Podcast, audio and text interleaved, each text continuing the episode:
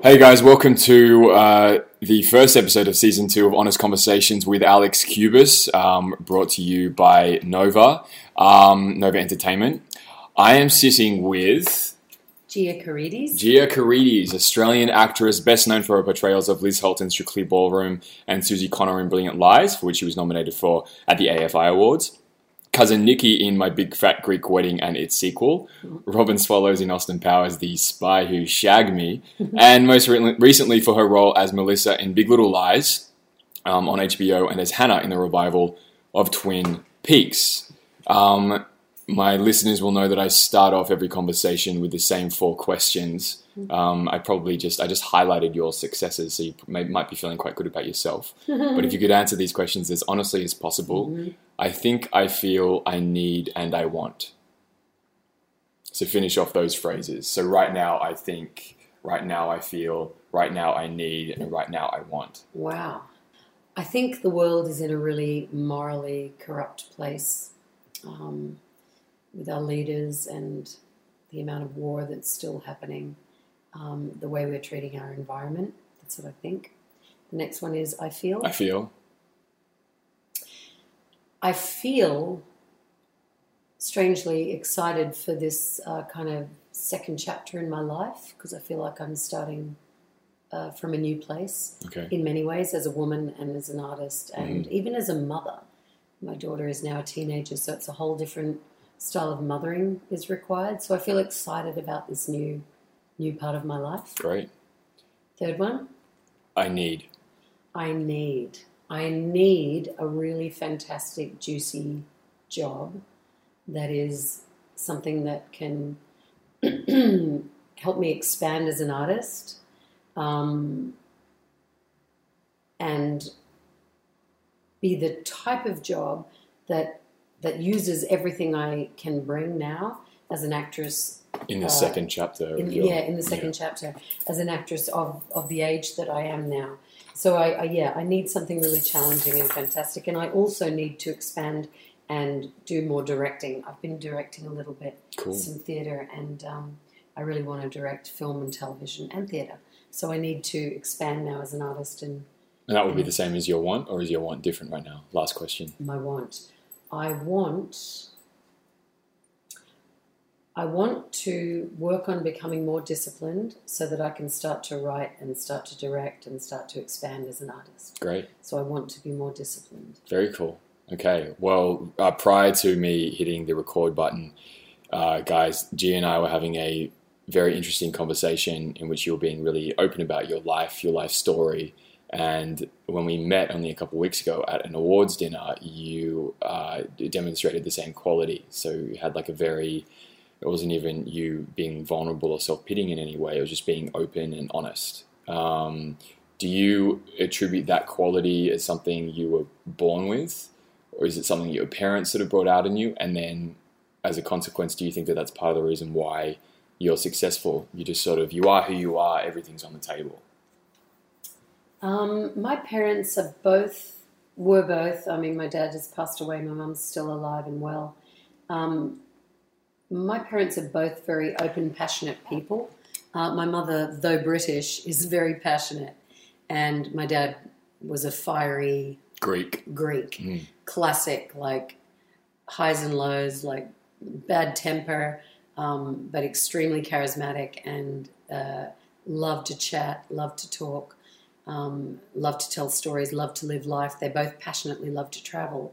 And they dragged us as kids around the world. When I was eight years old, we went to Europe and America for five months and had this incredible trip. My parents were amazing travelers and they loved to see the world and they took us as a family around Europe and America. Were you a privileged background? Did you? We were, my mum and dad were both, you know, extreme working class beginnings. Okay. In fact, my dad came from a small Greek village. I would even say his beginnings were that of a Greek peasant. Okay, wow. My mum, working class London, hmm and they both met in Australia, um, and they were very much working class. They they they definitely grew to middle class. So by the time I was a teenager, we were living a pretty middle class life. Okay. Um, so somewhat privileged, yes, but not n- nothing nothing more Ostentatious. than yeah, nothing ostentatious. Um, during my marriage, I certainly lived in a in a much more ostentatious way at times. Um, but uh, yeah, Were there points when um, you were living that lifestyle, or you have had moments, uh, you know, being in Hollywood and, and you know experiencing that? Yeah. Did it? Um, you sort of found that you lost your way a little bit, and or that you um, maybe lost a bit of self awareness, and know, that that can money can change people, and money can change artists. So. yeah. I guess my question is that did you ever hit a point where you realized, oh wait, I've got to keep that in check? personally, I don't think I ever lost my way. Okay. in that in that world. Um, I, I certainly, you know, jumped on the odd private jet here and there and went places, and, Yeah. and certainly mixed with people that lived in all sorts of different homes. Yeah. Um, I never lost my way. I don't think I, I never forgot my beginnings. I always felt really grateful uh, to be to be enjoying the things that I was lucky enough to enjoy. Yeah. Um, and I think you can sort of take the kid out of the neighborhood they were brought up in, but you can never take that out of Neighborhood the out of the kid. Yeah, you Yeah. can't, and you are who you are, and and and I'm just gonna always be, I think, that working class girl, or you know, middle class Australian girl, Mm. um, at heart, no matter where I find myself. Um, yeah, If you were going to tell something, knowing everything that you've experienced um, as an actor primarily, um, what would you tell the? When when did you start acting? 17, I, 18? no, no, I was 13, Okay. All right. So what would 12, you? 13, And then when did you get your first professional job? 13. Wow. Yeah, okay. my first film was Love Letters from Teralba Road, starring Brian Brown and Kris McQuade. It was directed and written by Stephen Wallace.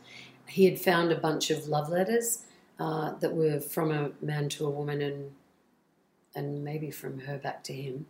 And he, he basically found these real life love letters and he created the film around that. It was Brian Brown's first film. Wow. Mine too. I was 13. Wait, his first feature as an actor. Yeah, yeah, it was his first. Yeah. Wow. It was actually a long short and or a short feature. It's Okay. about one hour long, Okay. and it's an excellent film. It won it won an award the year that it was in the Australian Sydney Film Festival. And then, so in the five years after that, or maybe even decade after that, did you have any periods of not working at all and a drought where you were like, "Wait, is acting even for me?" Uh, no, um, I was still a school child. Oh, Well, I was okay. still a school Yeah, child you're at school. That from twelve it. to seventeen, Okay. and I worked pretty regularly Wow. from twelve to seventeen. And at seventeen, I finished high school and landed my first lead role in a feature film, which was uh, Midnight Spares, um, which was Pretty a, good timing. a car racing kind of action film. Okay. Um, it wasn't a terribly good film, but it was a brilliantly cast film. Like the actors that I got to work with were some of Australia's most incredible Mm. comedic and dramatic actors.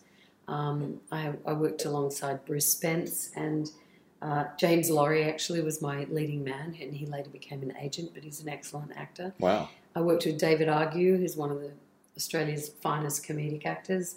Um, Tess Mallis played my mum. I worked with Tony Barry, John Clayton. It was just an incredible Bruce Spence. I think I mentioned Yeah. from Mad Max. Just an incredible bunch of actors. Um, and then my next film at 18 was Phar Lap, the Great Australian Horse film, Yeah. which was excellent. And then uh, Ray Lawrence's first film, Bliss, uh, where I played Barry Otto's daughter hmm and and then it goes on from there, and then you know Strictly Ballroom You've had a soon after good that. Yeah. So you know, I I I had an I had an amazing run. oh, that was still between Strictly Ballroom. You said you were twenty twenty eight. six, I think, Okay. when I shot Ballroom. So a couple of years in between. So was there a period there in your early twenties? And I'm asking this question on behalf of a lot of actors in maybe in their early twenties where they're experiencing success or experiencing droughts or Yeah. experiencing downs. No, my early twenties were were a lot of success. It was Right. just two or three movies a year wow. and a couple of plays, um, TV things. So there's not much advice you can give to the There struggling actor listening. There really wasn't there. a droughty spot in my younger years. It, it got a little quieter in my thirties. Okay. Um, and I was also, you know, focusing on getting pregnant and having a child. So yeah. It my out. focus was a little elsewhere. But for sure, in my 30s, it got quieter because there's way more competition then because everybody's up and out and doing well. established and Established. Yeah. Um, And you're in America by this point. yeah, I do remember though in my mid twenties, kind of looking around and going, "Wow, who are all these other chicks at the auditions?" Because I think in my teen years It and was very easier, early less twenties, people. it was just there were less people, so I got almost everything I went for. Right. And by the time I'm 25, 6 and I'm auditioning for Strictly Ballroom, there's a lot more competition. Mhm. And, you know, I felt really lucky to book that job. And I almost didn't go in for it Why not? because initially uh, my agent said, "Oh no, you don't have a dancer's body. Um, that they they're just looking for dancers, you know, people that look like dancers." Mhm. And I said, "Oh, really?" And it was actually Pat Thompson who played the mother in Strictly Ballroom, Mhm. the late great Pat Thompson who died sadly Only recently. after the film. No, after Oh, the film got released, and but she won Best Supporting Actress for Okay. her incredible portrayal of Shirley Hastings, the mother. Um, but it was Pat who said, "You've got to go in for this character," and so I kind of harassed my agency at the time and said, "Come on, guys, I really want to be seen for this. I don't care if casting think I don't look like a dancer. I really want to go in for this." So they made a couple of calls and came back and said, "Oh yeah, Baz Luhrmann does want to see you." So I don't know if initially casting didn't think I was right, and then someone talked to Baz, but whatever. Baz knew who I was. He knew me as an actor. Because you'd already been established by this point. Yeah, and I knew him a little bit socially. In fact, strangely, a girlfriend of mine had brought him to my 17th birthday, and I really didn't Before know him. even he was. yeah, before any of us were anything. Yeah. It might have been my 16th birthday. Okay. But my friend, who was an actress, Gabby Mason, at the time, brought him to my birthday party. And it turns out later it was her brother, uh, Steve Mason, who shot Strictly Ballroom, who was Okay. the DP. Anyway, Gabrielle Mason had brought Baz to my 16th or 17th birthday party. So I vaguely knew him socially. And uh, at this point, I don't think, yeah, I, yeah, I think that's the only, I vaguely knew him. But I went in and auditioned for him. And our first meeting was just a meeting where we talked. And he talked about the ballroom dance world and how fascinated he was with it and how incredibly odd it was and competitive and intense and, you know, this whole underworld of Mm. intensely uh, competitive dancers. So uh, I loved our meeting and I loved talking to him, and you know it was really interesting. And then he said, "Okay, well now you've got to kind of come in and act for us and dance for us." So a few days later, after learning pieces, um, scenes and sides, I went in and I did a two-part audition. One was the dancing part, where you had to keep up as well as you could with um, the the dance uh, captain John, Mm. uh, the choreographer, and and then the other part, of course, was one of the scenes where Liz has a fit and screams and shouts and carries on about how he's not dancing the right step. So you know, I had a great time in the acting scene. And I did as well as I could in the dance scene. And I had a really good dance background of classical ballet. So I didn't have no dance background, but what I didn't have was any knowledge of ballroom dancing. I had none at all. So, you know, we I don't know what we did that day, whether we were doing salsa, tango, foxtrot, I don't know, a Have, waltz. you, have you had to sort of fake your way in a job since? Or maybe in the process of or pursuit of getting a job? Has there been any other time where you've had to do anything unusual to get yeah, a job. Have you ever said No, actually, like- really nothing else. There was only I didn't, you know for, for ballroom. I then set off on a once I got cast. yeah. Um, they put us in seven week training of dance where we learnt ballroom like six hours a day, five days a week for seven weeks, and we got pretty good. Mhm. And they doubled me where they needed to for some of the tricks, but basically it was me like ninety five percent of the time doing that dancing. And it was an amazing experience, and I loved it. And I love learning anything new for a role. And the only other time I had to really learn something for a role was um, a film I did called Letters from a Killer, which was a kind of B grade thriller with Patrick Swayze Nice. Which I really- in the US? in the US. Yeah. And I loved doing that movie because I had to gallop. I had to gallop bareback with Patrick Swayze. I was going to ask if you ever done a movie with horse. Yeah. That's sort of So it was it was that it was galloping bareback horse riding, and it was incredible. What did you notice about what? What was your opinion? What did make Patrick Swayze a star? what made him a star? Yeah. Oh, What made him a good actor? Was yeah, he, in your Pat- opinion, a good actor? Like all those sorts of things. Patrick was a good actor, and I got to act in some really serious scenes with him um, because our our movie was not. It, there was nothing light about it. Although when I think of Dirty Dancing, there was actually nothing light about that either. That had really heavy dramatic moments in it. Um, but in our film, he plays a guy on death row who's wrongly accused of killing his wife. And while he's in prison on death row, he forms relationships with four women who all fall in love with him, and I played one of them. Okay. It's really super fun to watch, and and Patrick has since passed away, and he was a beautiful human being, and he brought a lot of really good things to the world. You asked about what made him a star. Yeah. Patrick was an old school movie star, probably like Tom Cruise. They love their fans. They genuinely love their fans. And they will stop and talk to any fan pretty much that they possibly can that wants to talk to them. And when we shot, we were on location and the streets would be lined with fans, just lined with hundreds of women that wanted to meet Patrick and men too. But like, you know, he was just an old school movie star that women Charming. just loved. He was super charming. He was a he's an unusual guy too. He was a cowboy and a ballerina. Like Yeah. he he's a serious man. male dal- Yeah. uh, dancer. Yeah. And uh, even in our film, there's a scene where we go line dancing in a cowboy bar, and he, you know, I got to dance with him, and and he, you know, between takes, he would get me to run and jump into his arms, a la Dirty Dancing, and spin me around like Jennifer Grey's character. Nice. You know, he loved showing off, and he loved to dance, and he loved to be a crowd pleaser. So I think that's what made him a star. He just had a great screen presence, and he was gorgeous. Do you think that you can earn that or work your way to that or train that? Or is it something that I think you're born with that star quality. Yeah, I really right. do. I, I don't think you can learn that. And you know, we're all born with whatever look we have. And Mm-hmm. you know, he had a pretty astounding. Not that he was particularly my type. I remember when I got cast, I was like, eh, I've never had a thing for the Sways, you know, but I got to kiss him in this film. And by the end of the film, I had a little tiny crush on the Sways Okay. for sure. right? Like he got me by the end, but he wasn't really my type going in. But he's a lot of people's type. you Yeah. know. He had definitely an amazing charisma. You um before we started recording, we were talking about your journey to the US. So it's pretty common that actors come here specifically for uh, just to either for a job, they book it from their country, or they come over here to audition. Yeah. Um, so do you want to just give your narrative for how you yeah, ended for up sure.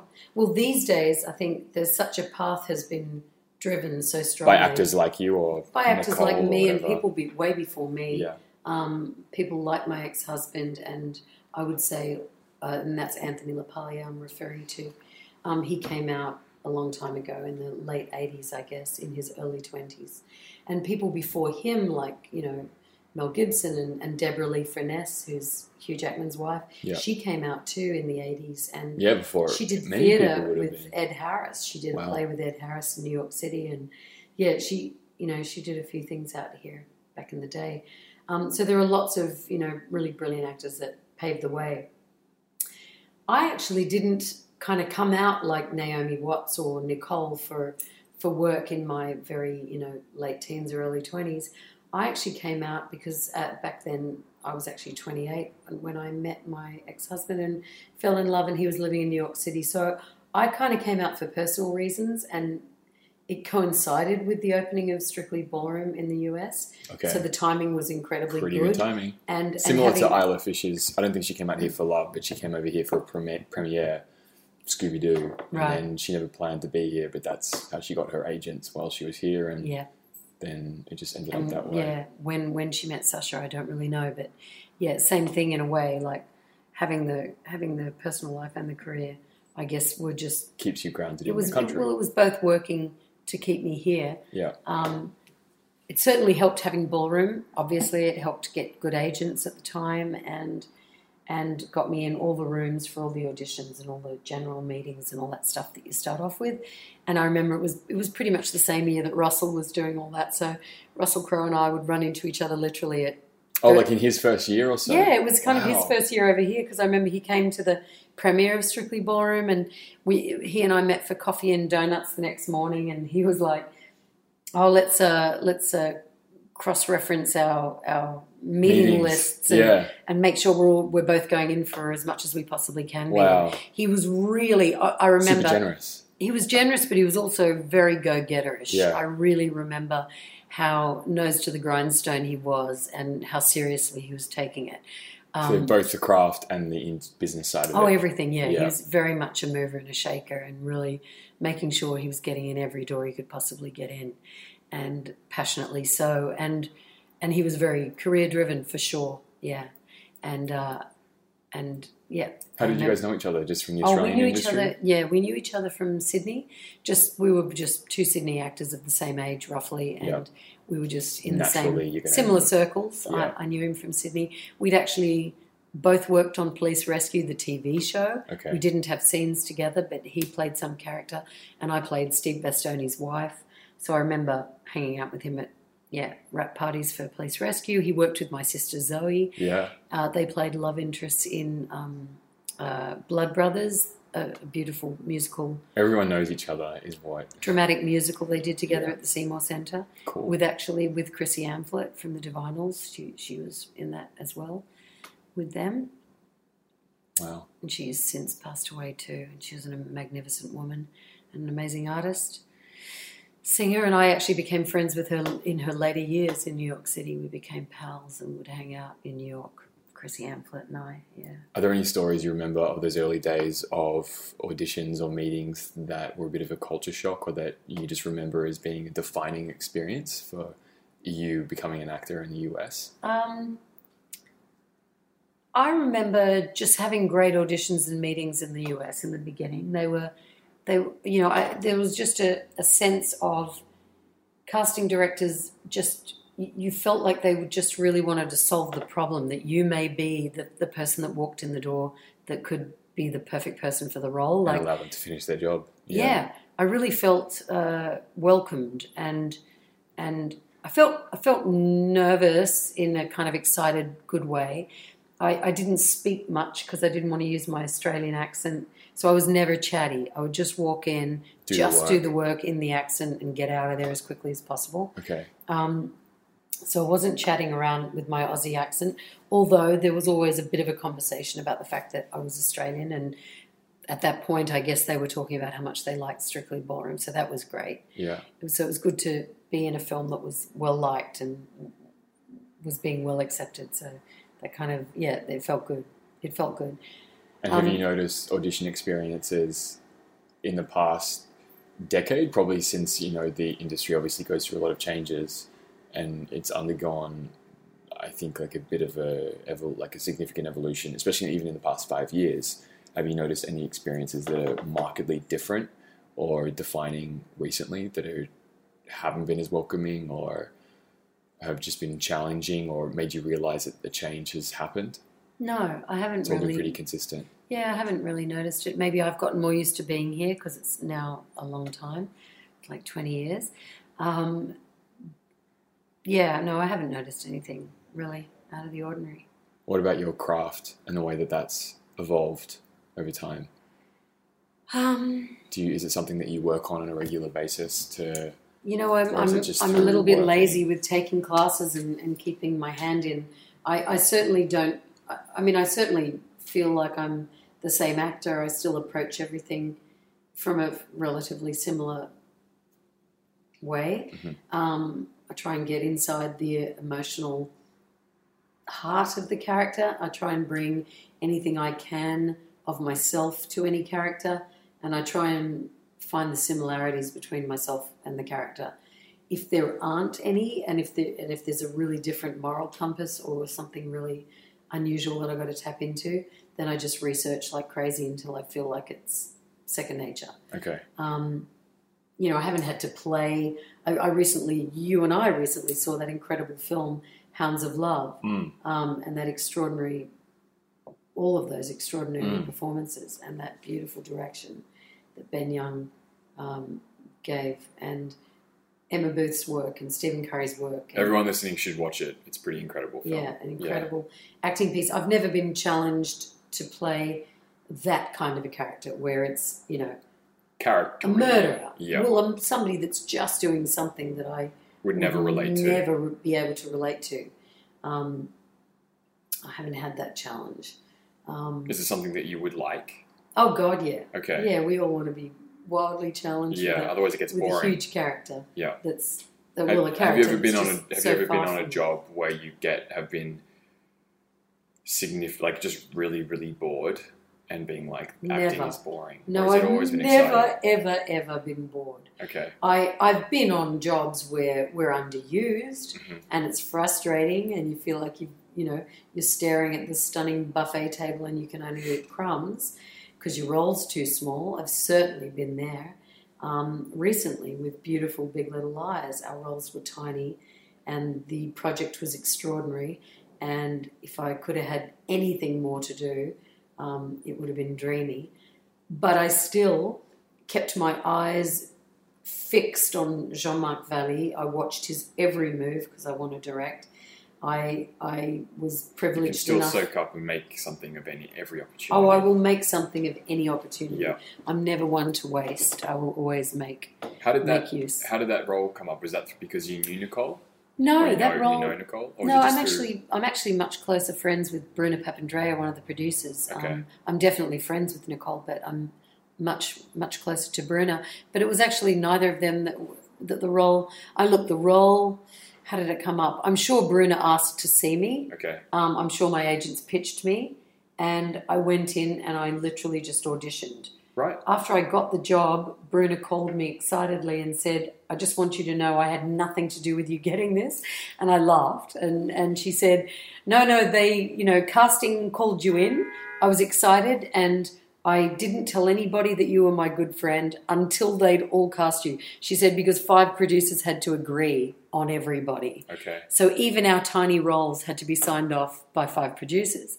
She said, and once everybody signed off and said yes, and HBO approved you, then she excitedly said, That's my friend, she is my friend. so I thought that was really sweet and lovely of her to tell me that story. And And I think a testament to the notion that knowing people doesn't necessarily no, it really, it it's really, just doesn't. about the work. it really and- doesn't. I mean, you know, if, audition, I, the audition process doesn't really change. That's always the fundamental way yeah, of getting a gig. Absolutely. I mean, every role I've gotten, I've gotten through auditioning and through my work. If I was honestly Yeah. gifted a role by everybody incredibly famous that I know, I'd have a very different career because I know all sorts of people that could have handed me work. It Well, never you, that, that, that, that, that's contrary though to your story about how you got Brilliant Lies, the Australian film in the Well, 90s. Brilliant Lies, yeah, it was an amazing story. My sister and I were presenting an award, Mhm. so we were up on stage being sisters, presenting something to like I don't even know, Okay. best editor or costume design At the something. AFI Awards It was the 95. AFI Awards, maybe. Um, I can't remember. It might have been the People's Choice Awards Okay. in Melbourne. I know it was in Melbourne, and I know that the director of Brilliant Lies was sitting there and he saw us up on stage and he thought, oh my God, I need sisters in this film I'm casting um, about two sisters. And that's how we got the roles. We literally both got Is that the only time that that's happened to you? Where Yes, you sort of, it's the only time we got. We both got called the next day by our agents and offered the film. We didn't. Wow. We didn't go and audition. yeah. Yeah, we didn't. Neither of us auditioned for that. We both were offered the roles, But for the most part, or and I was very grateful for that. Yeah. and very touched by that. yeah, it's pretty And awesome. you know, we had an incredible time. And after she and I were cast, at that point, I'd been dating my ex-husband for some time, and they thought it was a great idea that he would play the sexually harassing boss. Right. before they went to Anthony for that role, I had Steve Bisley in my head as the perfect actor for that role. Okay. Um, I had worked with him prior on Don's Party on stage, and he's an incredible actor. And I've actually since worked with him um, on East of Everything in Byron Bay, a show that was that starred Richard Roxburgh and Susie Porter. But Steve Bisley played my co-worker in that. Uh, anyway, back to that. I, I sort of thought Steve Bisley was perfect as to play the sexually harassing boss of Susie, my character. But the director and, and producer and everybody really thought Anthony would be great. And I thought, wow, yeah, I didn't actually see him as that young. But what a good idea. And Anthony was extraordinary in the role and played the character brilliantly. And we got to have, you know, incredible scenes where we're arguing and fighting and carrying on and In that, in that loathing each other. when you already have a relationship with your co-star, did that help? Hmm. And you had to do therefore less prep or less acting. Look, it sort of helps and hinders when when you're playing anything with the person that you're in a relationship with. Yeah. Something is is helped because you've got a second, you've got a kind of uh, second, uh, a sort of shorthand, and you can get to things very quickly, and and you know you can feel immediately very comfortable with each other uh, to work and and safe to with your physical body. There are scenes where he, you know, physically. Uh, is kind of abusing me in that film. So Right. That would be you know, I felt safe in his hands because he was really my my lover and my friend and my my at, at that time my fiance.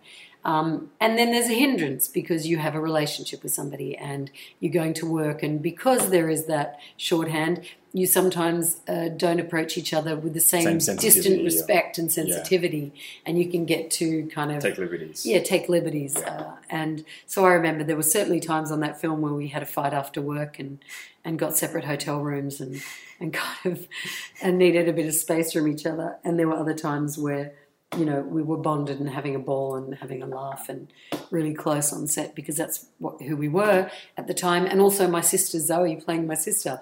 So it was this incredible kind of familial feel on that set.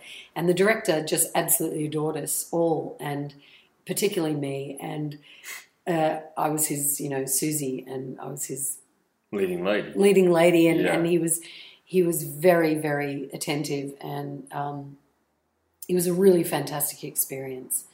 And uh, yeah, and What then- have you? and then, then I got nominated for Best Actress in a Lead Role for that. So I've, I've got a soft spot, obviously, for Brilliant Lies Forever because of that. Mm. Of course, it was the one year that Judy Davis had to come back and do an incredible performance in some damn film, and of course she won. Right. But if you're going to lose to anyone, let it be Let it Judy be Judy Davis. Davis. Or in the case of Strictly Ballroom, when I was nominated for Be, Best Supporting um, Actress, Pat- I was beaten out by the late great Pat Thompson, who Yeah.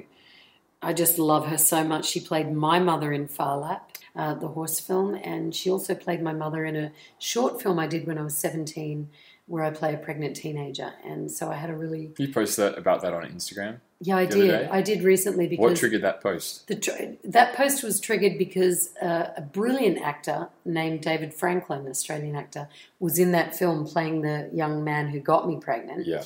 And after that film, he and I, then in our mid 20s, played a British couple who were engaged and uh, kind of on the rocks with their relationship because of jealousy issues. And then even later in our 40s, we played a married couple, American, in this country, in a film with Cybill Shepherd. So David and I are dear friends. He's a great Australian actor who's lived in the US for the last 15 years. And we've played a couple three times. So it's just kind of extraordinary. Separately, separate casting. Separate casting, in nothing two, to two do with different anything. countries. Two different countries. So we played an Australian teenage couple pregnant, and did a British couple engaged, and an American couple marriage on the rocks. and why did you pay that? Uh, post that the other day. I posted that because David's heading back to Australia for a little while to do some work back there. Oh, okay, cool. So I'm going to miss him. So I posted that just as a little fond Tribute, memory, tribute yeah. to him. Nice. And then I posted, uh, then I posted a black and white picture of us in the in the British in the film where we played the British. Where couple. did you get the still from for the short film? Because that was from. I actually froze it. I froze Did Frank. so you had a copy of the film with you? Or you you can no, you now? can watch it online. Oh, no it's, way. it's part of the uh, Australian Film and Television School's Oh, cool. history Right. because it was somebody's. It was Graduate thesis. Jill's graduate film. Jill Grove was the director, Okay. so it was her graduate film, and it's called "Am I Okay Now?" Okay. And it's about a pregnant girl, and Pat Thompson plays my mom. And you know, it's an adorable film. Like I have such a soft spot, you know, for anything I did that young. It's just so Yeah, funny to see yourself on screen as a baby, you know, baby faced. It's just funny. What have you uh, directed recently, or what are you working on? The only thing I've directed is a a play reading, okay. and it was for the Australian Theatre Company, who are based here in LA. Yeah. and it was um, a brand new play written by Josh Zachariasen. Zachariasen? I'm not entirely sure on the pronunciation, but he's a really good writer and actor. And uh, I got to cast it and direct a moved, well, a staged reading, um, which was a really fantastic experience. And other than that, many, many years ago, I had a couple of little cracks at directing theatre in Australia. I helped a friend of mine, Alan Lovell, put together one of his one man one man shows. Um, I helped uh, Lex Marinos was directing a play at Belvoir Street at one point downstairs that my sister was in, and um, I got to work with the actors just for a week because Lex was busy uh, plotting uh, the lights and sound for a much bigger production that he was doing at the Seymour Centre. He was kind of directing two pieces at once. Mm-hmm. So I went in and worked with the actors for a week to help, like, I guess, as somewhat of an assistant director. As we've been talking, I get the sense because you obviously want to pay tribute to all the people that you've worked Yeah. with, but I, I get the sense that you really, particularly that, given that this is recorded, you want to make sure that those people are known. So you, I'm getting the sense that you've got a good, generous spirit. Do you think that that's something that you attribute to your success or your creative life, just being a generous or being giving? I don't know. I mean, I just, I do feel generous about people that I've worked with, and I do feel Grateful, grateful, and I do feel, and I'm definitely a very sentimental person. So there's, yeah, I, if if I can mention anybody who I think's extraordinary, especially some people who are less noted and and known, um, like for example David Franklin, who's a working actor, who's worked his entire life, and he's a brilliant actor. Um, he's not as well known as I think he should be. Okay. Um, so yeah, But I mean, so- it could be that one role that tips him over into the mainstream, oh, absolutely. We've talked about, right? Oh God, yeah. Yeah. I mean, he's had great roles. He, he did a film years ago with Deborra-Lee Furness called um, oh damn, Shame. Mhm. It's a brilliant film, a really great early Australian uh, '80s film that she's amazing into. Um, yeah, yeah. I mean, I I I love being generous. It's just who I am. It's just how I want to be, and I yeah, I, I do believe that what you give, you you get You receive, comes yeah. back to you. I Yeah. think so. If you were to give any advice to 20 year old Gia, what would it be? Or any. Focus. Yeah. I would actually literally 20 year old Gia, I'd say focus a little more on your work Okay. than your relationships. Okay. Because I, I did get a little lost in my love relationships. Not lost, but I certainly, Consumed. yeah, I would get a little more consumed in that than the plotting and the scheming of the next move career wise. my career, luckily, at that point was flying along pretty well. Yeah. So it's not that it needed so much attention at that point. Okay. Um, it certainly may have needed more attention uh, in my early 30s, and I was probably more focused on my relationship at that point. So, what about what, what advice would you give to 30 year old Gia? Focus more on your work at that point. Okay. and five years ago? To yourself, Uh, five years ago? Five years ago, advice to five years ago. Oh my God. Um, for me, I can't have a show reel that has strictly ballroom on it. Nobody, you just can't do that. You can't do a retrospective cute reel that's got your big early films. I have to literally go, okay, what have I done the last four years? Mm. And I have to recut it, damn it. And I've got things that I've done in the last four or five years. I've got lovely things. But have I bothered to track them down and cut a fresh, beautiful reel? No. So the last reel I made was probably eight, nine years ago. Is that going to be helpful for you at this stage in your career, though, to have a fresh reel? Yes, I think it is. I think every every stage they want to see. I mean, why done. wouldn't I want to have a beautiful reel that's got my tiny moments from Big, Big Little Lies Yeah. and my gorgeous one little moment from David Lynch's Twin Peaks? Yeah. You know, and there's a couple of other really fun things that I've done recently Yeah. for In young. Australia as well for Cinque's and. Oh yeah. Yeah. God, I didn't even think of that. But Right. yeah, I'd love to put that on a reel. hmm So yeah, there's kind of half a dozen really nice things, and you've only got four minutes. So yeah, but it's a pain in the in the neck Cool. thinking of putting it together. Um, to close off our conversation, I think I feel I need a one again to see how just to see how it's changed. So answer those questions as honestly as you can again, and you don't need to overthink it. It can be I need water or I need to take the dog out. But it's different to what we started with. Mm-hmm. What It will be because And our, why is it our- different? because our feelings change on a moment to moment basis. really? Yeah, acting 101. Ah, Even if it's like I think this conversation was stupid. I don't know. I think I shouldn't have invited this strange Australian man. um, I think, um, I think my dog has been remarkably well behaved. Mhm. Um, I feel very happy that we've had this interview. Um, I need, I need a fantastic, healthy lunch at some point Great. and um, I want to work with you someday. Nice. How about that? Yeah, let's do it. Um, short and sweet and simple. Okay, thank you so much, Gia, for this lovely conversation, guys. Hope you learned a lot, uh, as did I. And yeah, until next time. Thank you.